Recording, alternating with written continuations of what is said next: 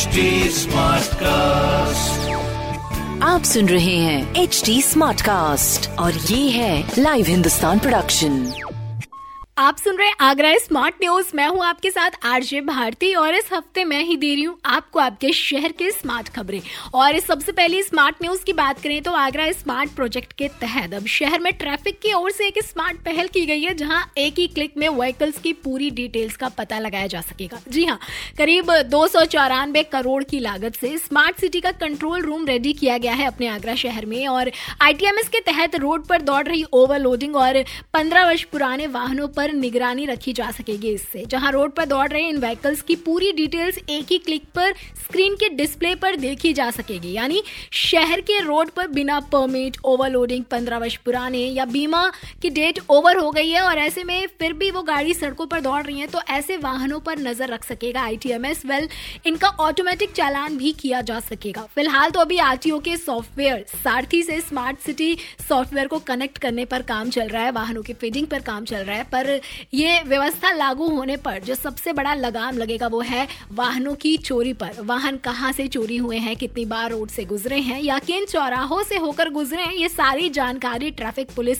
को लग सकेगी खैर, कुछ ज़रूरी बातें हैं जिसे लेकर आपको भी अवेयर होना बहुत ज़रूरी है और वो मैं आपको बता दूँ कि इस सिस्टम के लागू होने से जिस वाहन की एनओसी कहीं दूसरे ज़िले की है और आगरा शहर में चल रही है तो उन पर भी खास नज़र रखी जाएगी। अगर आपके वाहन पंद्रह साल पूरे कर चुके हैं और आपने री रजिस्ट्रेशन नहीं कराया है तो जल्द से जल्द करवा लें। और जिन बसों या वाहनों के पास फिटनेस सर्टिफिकेट नहीं है और अनफिट है तो ऐसे में उनका भी परमिट रद्द कर दिया जाएगा। ऐसे वाहन जो सरेंडर होने के बाद भी संचालित हो रहे हैं तो उन पर भी नज़र रखी जाएगी। या फिर ऐसे ऑटो जिनका परमिट खत्म हो गया है और देहात का परमिट होने पर वो शहर में संचालित कर रहे हैं तो उन पर भी खास नज़र रखी जाएगी। अगली खबर की बात करें तो आज से उत्तर प्रदेश मिशन 35 करोड़ प्लांटेशन के तहत इस साल वन महोत्सव की शुरुआत जो है वो फाइनली हो चुकी है और आज क्योंकि पहला दिन है तो ऐसे में आज 25 करोड़ पौधारोपण का रिकॉर्ड बनाया जा रहा है। इसके तहत अपनी ताज नगरी में इक्यानवे लाख इकतीस हज़ार पाँच सौ चौवालीस पौधे रोपे जा रहे हैं। इनफैक्ट फोर फ़ेज़ में ये प्लांटेशन का काम होगा, जहाँ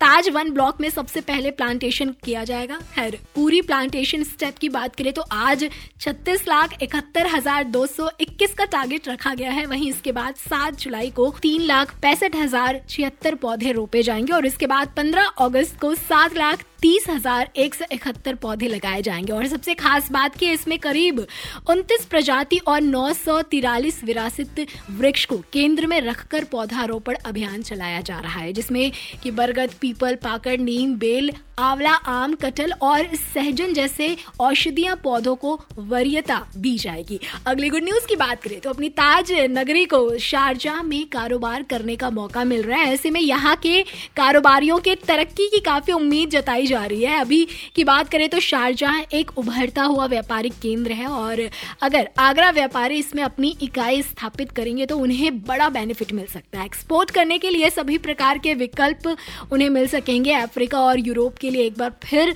निर्यात आधार के रूप में उन्हें फ़ायदा मिलेगा और इसमें अभी करीब साठ बिलियन डॉलर से अधिक व्यापार होने की उम्मीद जताई जा रही है। वहीं करीब चौदह प्रतिशत अमीरात के गैर तेल निर्यात का हिस्सेदार अपना देश ही है। तो ऐसे में अरब देशों में भी अपने आगरा का निर्यात बढ़ेगा और फ्री ट्रेड जोन के ज़रिए सीमा शुल्क के बिना कारोबार हो सकेगा। वहीं अगली खबर की बात करें तो कल, यानी 6 जुलाई से आगरा ज़िले में बीएड एंट्रेंस एग्ज़ाम शुरू हो रहे हैं और शहर के इकतालीस केंद्र बनाए गए हैं एंट्रेंस एग्ज़ाम के लिए, जिसमें करीब अट्ठारह हज़ार स्टूडेंट शामिल हो गए और क्योंकि आगरा शहर में कोविड केसेस दोगुने रफ्तार से बढ़ रहे हैं तो ऐसे में एंट्रेंस एग्ज़ाम देने आने वाले स्टूडेंट्स को कुछ ज़रूरी गाइडलाइंस हैं, जो कि उन्हें फॉलो करना मस्ट है। और परीक्षा केंद्र के 500 मीटर की परिधि पर फ़ोटो स्टेट की दुकानें भी बंद रहेंगी और उनकी खास निगरानी भी की जाएगी। परीक्षा केंद्र पर बिना मास्क के किसी भी स्टूडेंट को एंट्री नहीं मिलेगी। अगर वो मास्क पहनते तभी उन्हें एंट्री दी जाएगी और सेंटर पर आपके लिए मास्क नहीं रहेगा तो इसलिए कोशिश करें कि आप खुद